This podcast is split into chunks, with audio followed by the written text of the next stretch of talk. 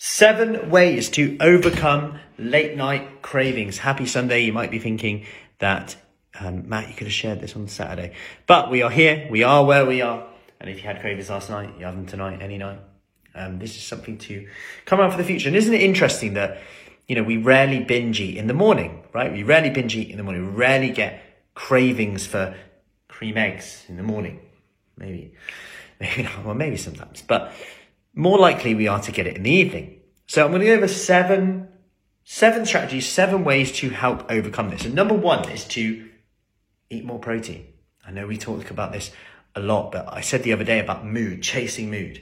We know that people who have less than 1 gram per kilogram of protein a day, so if you weighed 100 kilograms, for example, and you had less than 100 grams a day consumption, you increase your risks. Potentially there's an association of depressive symptoms being expressed here. It's not definite, but you know, if that impacts your mood, and plus you're not getting the benefits of protein, which we know is increased satiety, so you're more satisfied at a meal, you're likely to stop earlier, you're less likely to go up for seconds. These are all benefits.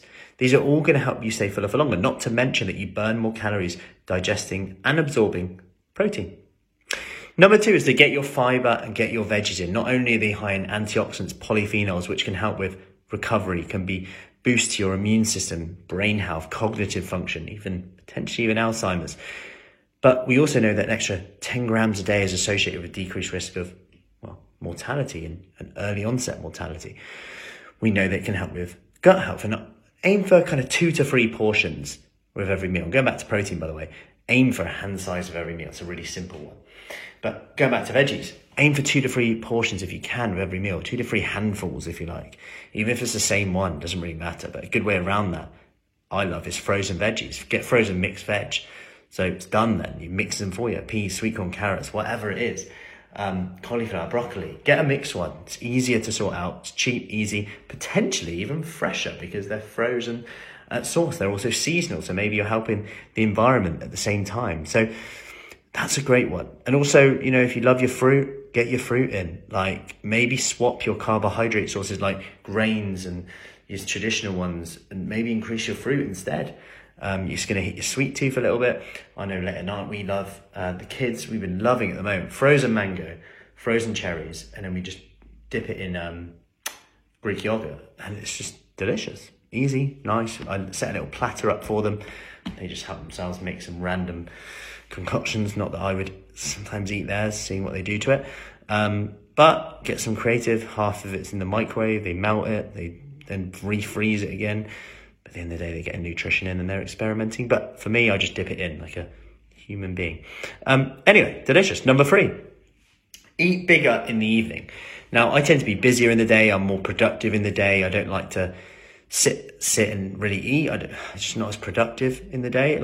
And when I do, I feel like it's a waste of time. Like you drop the kids early on, drop the kids, and it's like 6 hours or so.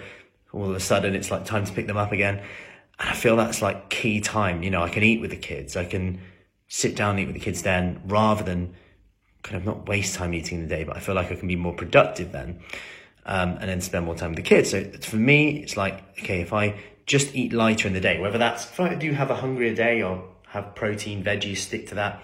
But then in the evening, it gives me more flexibility. I might fast, but if not, it gives me more flexibility in the evening to enjoy food with the kids. I don't have to cook different meals, which obviously saves time and money and effort. And it's just a great way because you tend to be more full then in the evening. And that's a benefit, right? If we're eating later.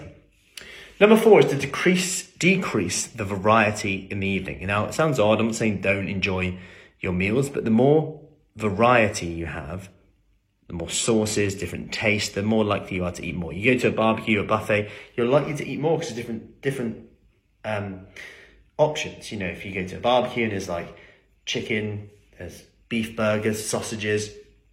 If you have a roast dinner and out, you know, restaurants where it's like help yourself a bit, it's like beef, pork, lamb, chicken, whatever.